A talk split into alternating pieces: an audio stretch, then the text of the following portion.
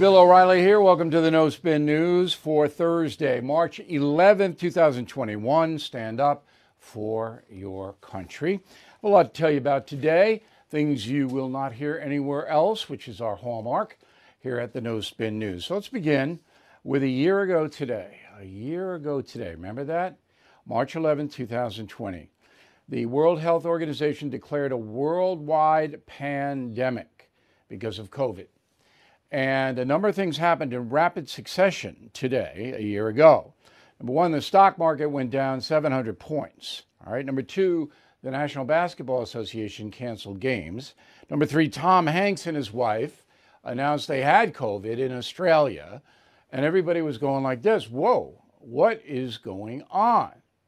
Now, I had warned you, if you were with us back on January 23rd, 2020 that this COVID thing coming out of Wuhan, China was going to be bad.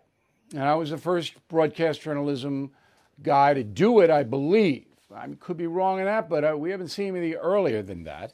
But I have to say, I wasn't panicked. I didn't, I didn't see the terrible uh, toll that COVID has taken. I didn't see that. I thought it would be, you know, three or four months and then it would kind of subside like most um, pandemics do. So, anyway, today is the anniversary, and tonight Joe Biden will speak about where we're going from here. Okay, okay about 15 minutes. We'll get to that in a moment. But I want to play you um, then President Trump's soundbite on the COVID situation. Go. I am confident that by counting and continuing to take these tough measures, we will significantly reduce the threat to our citizens, and we will ultimately and expeditiously defeat this virus. We are at a critical time in the fight against the virus. We made a life saving move with early action on China. Now we must take the same action with Europe. We will not delay. I will never hesitate to take any necessary steps to protect the lives, health, and safety of the American people. I will always put the well being of America first. Okay, so President Trump took three actions. He stopped flights from China in January. Then today, a year ago, he stopped flights from Europe coming here. And they automatically, I shouldn't say automatically, they went into the vaccine mode. All right? So US scientists went into the vaccine mode very early. And that's why we were able to get it at the end of November 2020, which was a miracle, I think. Um, and of course, the press didn't give uh, President Trump any credit at all for that. Now, um, yesterday, a year ago, May, uh, March 10th, 2020, Joe Biden said this people just wonder what's going on, or he's down there golfing today. I mean, there's no sense of urgency. The American people, I think, want to know that their that, that their president is on top of this, understands it, and that is being guided by science. Okay, guided by science, obviously a theme of Joe Biden's uh, ever since he announced his run for the presidency. Guided by science. So, who was the top science guy in the Trump administration? Well, that would have been Dr. Anthony Fauci. All right? And here's what the doctor said on March 8th, 2020. Go. Right now, people should not be walking. There's no reason to be walking around with a mask. When you're in the middle of an outbreak, wearing a mask might make people feel a little bit better, and it might even block a, a droplet, but it's not providing the perfect protection that people think that it is. All right, there's the science a year ago. All right, there's the science. So, President Trump, he didn't go on the mask wearing tangent until months later. And so, after hearing the scientist, Dr. Anthony Fauci, say what he just said, a lot of Americans said, eh, I'm not going to wear that mask. That was a mistake in hindsight. So the mask is a barrier, both to get it and to spread it. It's a barrier. It's not foolproof. People still get it by wearing masks if you're in a crew, but it is a barrier. So um, I think I provide a pretty good perspective about a year ago from the top three guys Trump, Biden, and Fauci. Now, what went wrong? Well, immediately COVID was politicized by the corrupt corporate media because there was a presidential race underway already. And all of the media, the corporations, with the exception of Fox News and some talk radio, was rooting outwardly and supporting Joe Biden. So, whatever Donald Trump did, and he did make mistakes, President Trump made mistakes, but whatever he did was going to be wrong. It's going to be bad. It's going to kill Americans. So immediately, the people who supported Donald Trump, all right, they got on the defensive. So instead of everybody in the country uniting together to fight this heinous virus, we cleaved it. And to this day, there are people who don't want to wear masks, they don't believe in social distancing, all of that. And then there are other people who shut everything down and ruined lives and ruined economies and all of that. The best study is Florida versus California because you have a similar climate. In Florida, there was a two month lockdown under Governor DeSantis. California is still locked down. On the basis of population, all right, California has more cases than, than Florida, proportionally. All right, of course, California has more people, but do a proportional. California has more cases. So, what good did the total lockdown do, the largest state in the union, when Florida operated pretty much business as usual, all right, since the pandemic began with two months of lockdown? Simple man, simple question. You make the call. But the media was invested in the total lockdown. Many reasons. Primarily central government power. That's what the progressives believe in. You are told, I am told what to do and when to do it. That's the country they want. Okay. So the result of not being together led to more deaths in his country. If we had all been in it together, and all said, all right, we're going to be ultra cautious. We're not going to go to motorcycle gatherings in Deadwood, South Dakota. We're not going to go to river parties in South Texas. We're not going to go to spring break in Florida. If we had all done that, the death toll would have been lower. So, right now, as it stands, 530,000 Americans are dead. 530,000. Worldwide, 2,622,000 are dead. Now, the worldwide toll is much higher because China is never going to tell you how many people are dead over there, and Russia's not going to tell you, and a lot of the countries just don't report. The African countries don't report. So I say 5 million at least worldwide are dead from this pandemic. As mentioned, Joe Biden speaks tonight. Now, I will tweet during it, but I'm not expecting much here. Um, it'll be the only interesting thing is whether Biden will give credit to Trump for the fast track vaccine. That's the only interesting thing to me. I know what Biden's going to say. He's going to read the prompter. He'll read it all right. He's reading it right now. He's rehearsing. Um, so 8 p.m., all the networks will take it.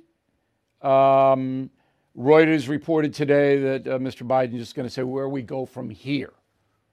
All right, that's worthy. But then what he should have done is giving the address from the White House press room and taking questions. And I have three. I have three questions. None of them are about COVID. Okay, I'll leave the COVID to the science. I'm leaving that. But I, I have three questions. Very simple question, simple man, simple question. One, Mr. President, who is benefiting? Exactly, specifically, who is benefiting from your open borders policy? Who? Now, maybe he say, well, the Mexican drug cartels are benefiting, because they are, charging people thousands of dollars to smuggle them in here, particularly children. So are the 13,000 migrant children now under the supervision of the US government, are they benefiting by the open borders policy? Now, there isn't a chance in hell that Joe Biden could answer that question. The only answer could be well, the poor, suffering people who want a shot at the American dream, they're benefiting. If you be that honest, okay, because in the long run they'll benefit. Short run, no. Long run, if they get to stay here, they will. But is the rest of America benefiting from this? No. Mexico benefiting from it? Mexico's criticizing Biden because they got to deal with the tens of thousands, soon to be hundreds of thousands of people coming to the open border. Second question Why are gas and home heating oil prices rising so quickly? In the Bay Area in California, they're now over $4 a gallon for gas. All right? So why? Why? Since you took office 51 days ago, gas prices are up 30 to 50% everywhere. Why? And does that hurt the American worker? And finally, why are you not holding any press conferences? 51 days. Is there a reason? Schedule is not packed. We went over this yesterday. On Tuesday, Mr. Biden had one thing on the calendar a visit to a hardware store in D.C. to chat about how COVID's affected the hardware store. That's it. Yesterday, one thing meeting with the CEOs of Johnson & Johnson, another drug company, and talk about COVID vaccine. Now, does President Biden sit behind a resolute desk and get briefed? Yeah, he gets briefed. But that's not an event. I mean, you know, he's what are you doing? Why can't you answer some questions? Just kind of wander on over. Friendly, they're friendly to you in the press corps. That mean, like they were to Trump. Nah, not mean. Why can't you do it? So those are the three questions from O'Reilly, and Know I would never get a chance to answer them, uh, to ask them, and he would never answer them anyway. So 81,269,000, 81,269,000 Americans voted for Joe Biden. What do they think now? So I, I'm torturing uh, my liberal friends who voted for Biden in a funny way, not in a mean way. But I'm asking them, I, I, is it open borders? Is that good? Good for you and your family? So I torture them. I'm so obnoxious. It's ridiculous. But it's a serious question. You, how many of the 81 million you think are happy about the State of the Union 51 days into the Biden administration? So Rasmussen does a daily tracking poll on job approval. Right now, 50% of Americans approve of Joe Biden's job performance, 47% disapprove. That's a low number for Mr. Biden. You usually get a hundred honeymoon period here. Though it's 50 50, it's within the margin of error. Okay, but the ones who did, and I have gotten a few answers, by the way, from my acquaintances and friends who voted for Biden. And it's, well, he's better than Trump. No matter how, how bad Biden is, it's better than him. That's it. That's the rationalization. So very few people going, yeah, I made a mistake. I haven't heard that once. Yeah, I made a big mistake. Now, six months from now, yeah, it'll be a different story. So the Attorney General of Florida is uh, joining Arizona and Montana in suing the Biden administration. This is largely symbolic but they'll bring it into federal court uh, because the Biden administration is not enforcing immigration law. And the states of Arizona, Montana, and Florida say it is hurting the citizens of those states because the federal government is not enforcing the stated law. Simple lawsuit. More states will join. And this is to embarrass Joe Biden because obviously they're not. They're not enforcing immigration law. They did not. Now, the end game is to get as many foreign nationals here living in the United States as possible because most of them will vote Democrat. Everybody knows that. I still get mail on that every day. Everybody knows that's the end game. Everybody knows it. If people in Guatemala and Honduras and El Salvador and Nicaragua and Mexico were going to vote Republican, believe me, Nancy Pelosi would be down on the border with a machine gun. Okay? So that's what it's about. Down the road. All right, first amnesty, then voting rights. All right.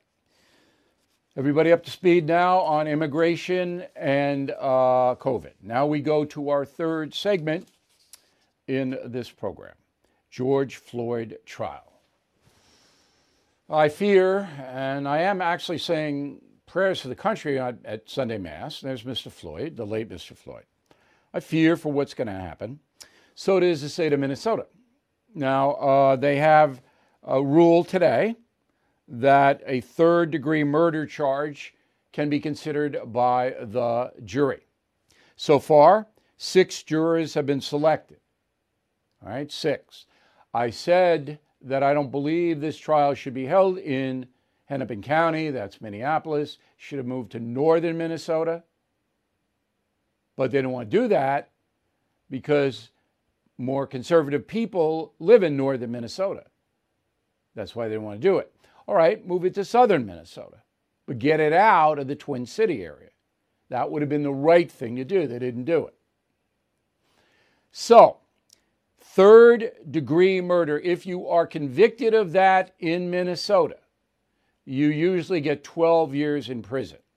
So the prosecution understands they're not going to get a second degree murder conviction.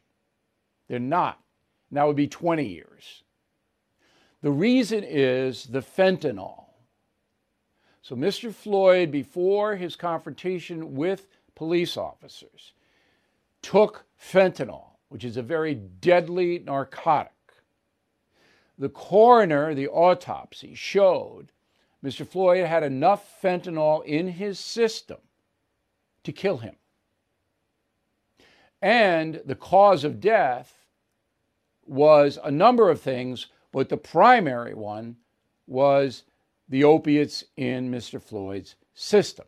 So that knocks out that the defendant, the police officer Chauvin, Derek Chauvin, that knocks out that he intentionally tried to kill or did kill George Floyd. Fentanyl. Now, in the report, it does say clearly that the police interaction did exacerbate the fentanyl and was a partial cause of Floyd's death. That's why the third degree murder is in there. Now, what I think is going to happen, this is speculation, but it's educated speculation, is that videotape is so powerful, seven minutes and 45 seconds, the police officer, Chauvin, had his knee on Floyd's neck, despite the fact that Floyd was pleading for his life. The jury cannot overlook that because if it were me or any other police officer, they probably would have not knelt on Floyd's neck for that long. Floyd was cuffed. He was cuffed, not a flight risk. So, if I'm on that jury and I see that tape, Chauvin has got to be held accountable for that. Now, I know some of you disagree, and that's perfectly all right. I'm not saying it's the right verdict. I'm saying that's what I think is going to happen because of human nature. However, third degree, third degree is in play, and that's what the prosecution wants. That's what the prosecution wants. Now, the defense is going to go, well, this was a uh, accepted practice in the police manual for Minneapolis cops, okay. But when you're a police officer and you have power, all right, you have to use good judgment. All right, so that's where we are. But there is another wrinkle that's not being reported very much, of course, by the corrupt American corporate media. So the nuts are in Minneapolis already. The anarchists are there. Black Lives Matter is there.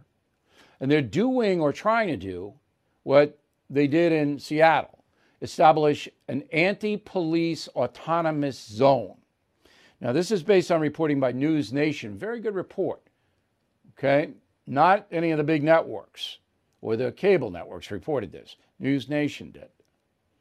And the report says that these extremist leftists are telling the Minneapolis police, you can't come in certain areas of the city. We're an autonomous zone. Okay, so what's going to happen? I don't know. I know the National Guard has already been summoned and they'll knock this out. But Minneapolis police, I don't have any confidence they could do it. There's less than 700 of them.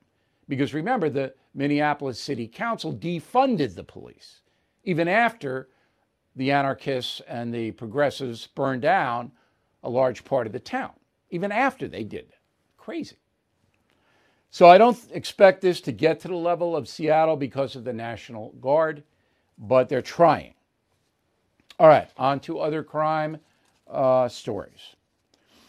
In the demonstration last summer, okay, in May, late May, um, two individuals threw Molotov cocktails at a unmanned police car. All right, the actual tosser of it is a woman, Urooj Rahman, 31 years old, Pakistani immigrant. She's an attorney. All right? She's arrested. She threw the Molotov cocktail. Another guy, Colinford Mattis, 32, also lives in Brooklyn. He was arrested for driving the getaway car, which had a bunch of Molotov cocktails in it. So, this is a federal beef, right? This is, these are federal charges, not city. So, there was bail. These two are out on bail. The bail was uh, $250,000. Now, a deal has been offered by the Southern District of New York, the U.S. Attorney there.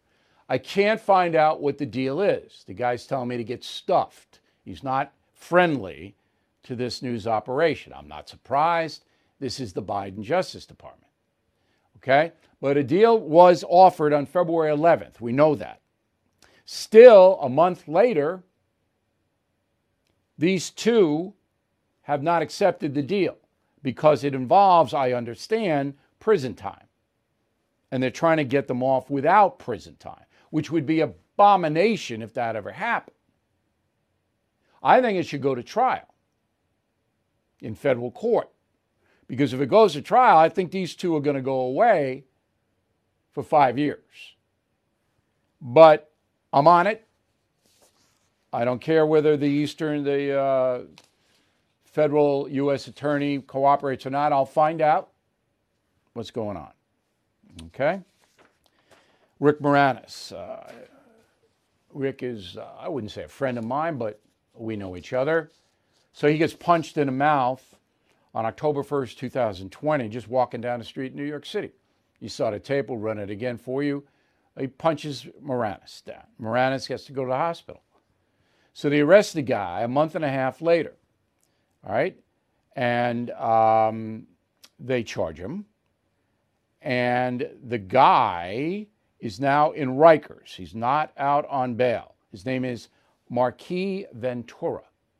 Put his mugshot up. There he is, 36 years old. He's got all kinds of convictions. He's charged with seven assaults, homeless guy. So they got him in Rikers because they want to give him a psychiatric evaluation, but he won't cooperate and he won't cooperate with his lawyer, a public defender. So Ventura, obviously disturbed, basically is saying, I'm not going to cooperate with anybody. So what do you do? Now, the New York City authorities, they don't want to keep anybody in jail. They don't keep anyone. But they can't put him out because he'll go out and he'll attack somebody else. So they got him in Rikers, but I figured I'd update you on the case.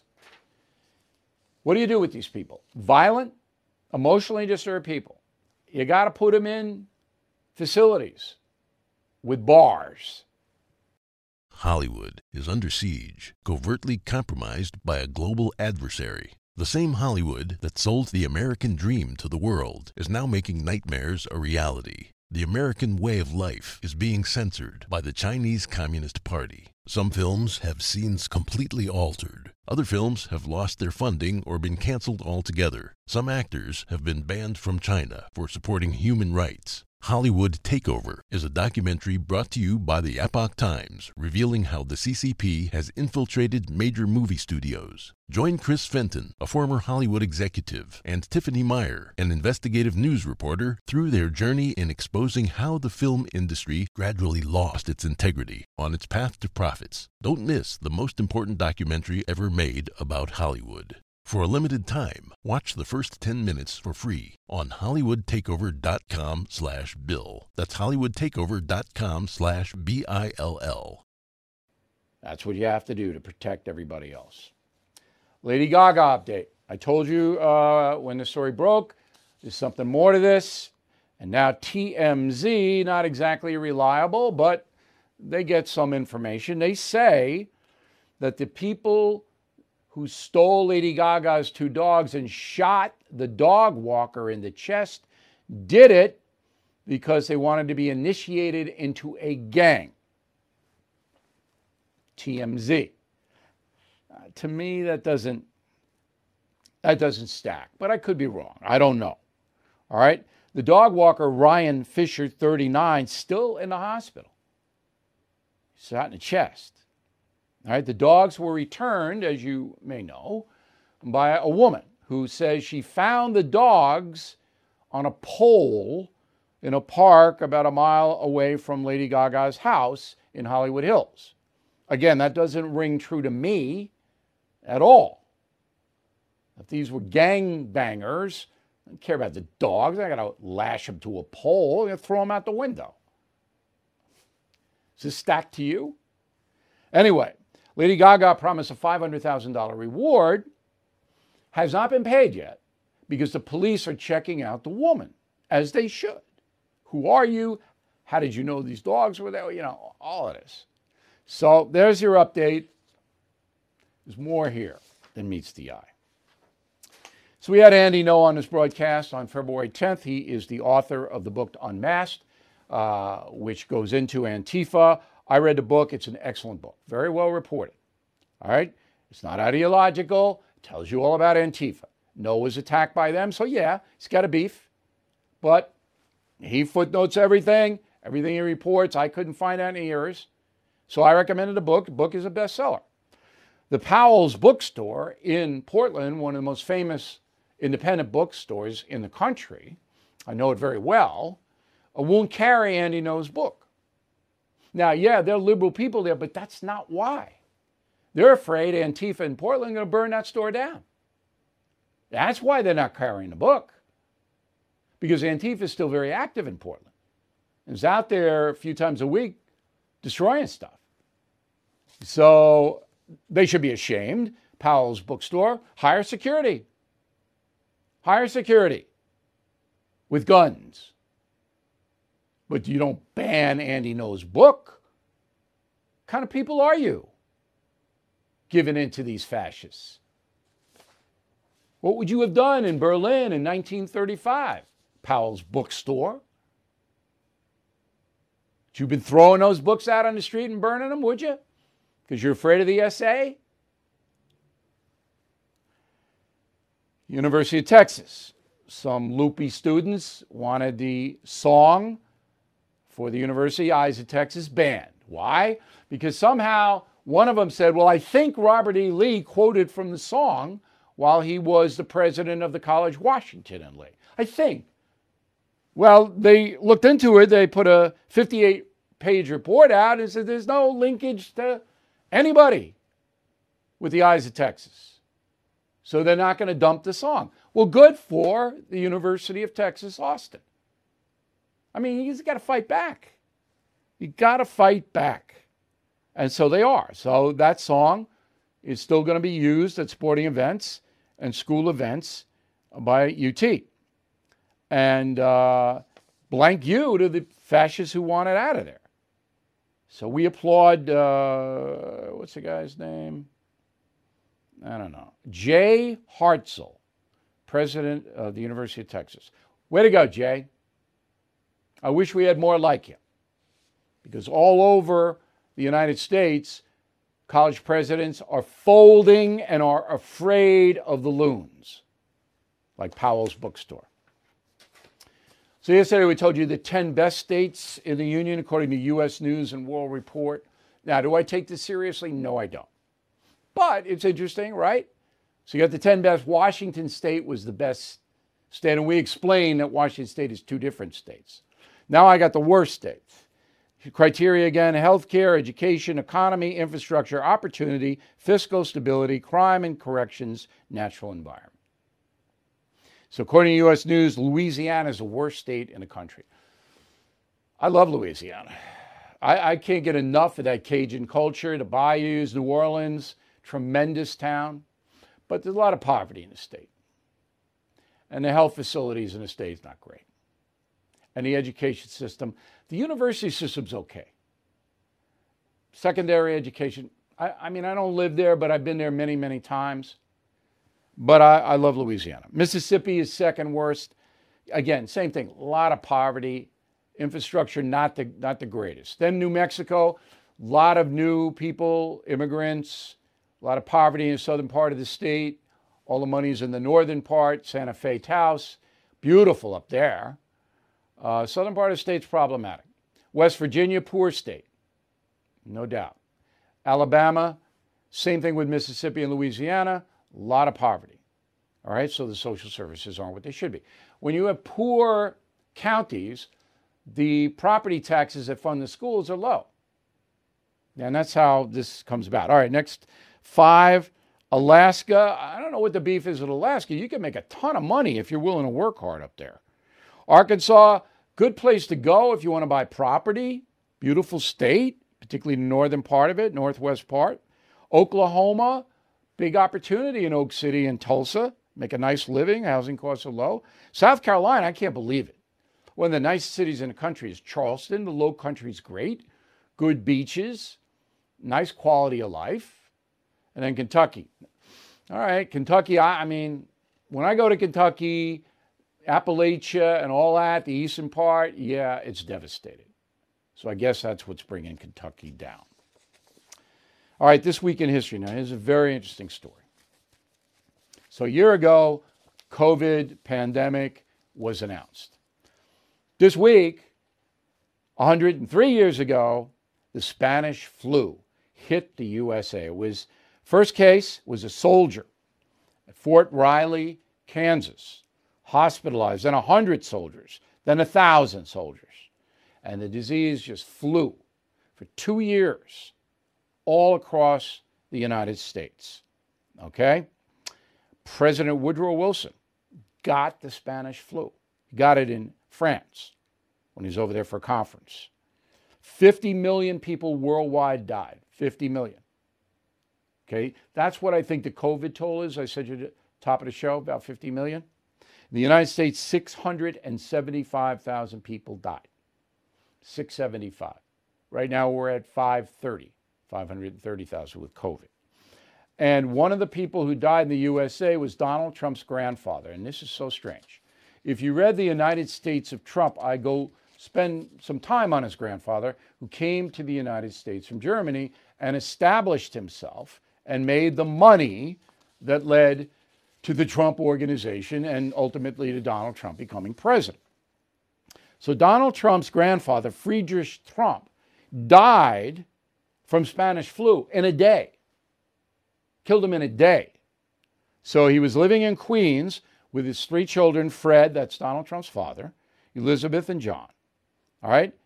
Donald, uh, Frederick Trump was 12 when Friedrich died from the Spanish flu. President Trump has never mentioned that. Never mentioned his grandfather went down in the Spanish flu. Anyway, 103 years ago today, the Spanish flu started in the USA. All right, quick break. We got a good mail segment and then a, a final thought that I think will amuse you. Right back. Born from the tragedy of 9 11, the Tunnel to Towers Foundation has been delivering on its promise to do good and never forget the sacrifices of America's greatest heroes. Heroes who put their lives on the line to protect our country and our communities. Heroes like Bristol, Connecticut Police Sergeant Dustin DeMonte. After responding to a domestic violence incident, he sustained fatal gunshot wounds. He left behind his expectant wife and two children. Thanks to the generosity of people like you, Tunnel to Towers paid the mortgage on the DeMonte family home, lifting a financial burden. As his loved ones mourned the decorated officer's loss, they welcomed a miracle, the child he would never get to meet. So many families need your help. Please help America's heroes and their young families. Join Tunnel to Towers on its mission to do good in their honor. 95 cents out of every dollar you donate goes to their programs. Donate $11 a month to Tunnel to Towers at t2t.org. That's T, the number 2, t.org. All right, let's do some mail. Jim Young, Castle Rock, Washington. I've always believed Joe Biden was nothing more than an opportunist. However, your reasoned description and analysis of his behavior, Bill, has turned me around.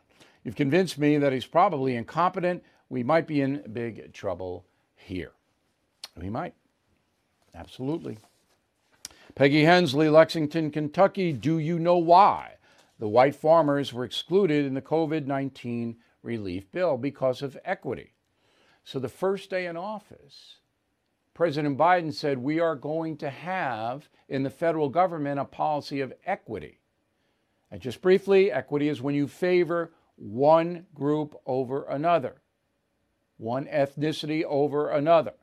And that's why black farmers Uh, got direct aid in the COVID bill, and white farmers and Asian farmers and Hispanic farmers did not.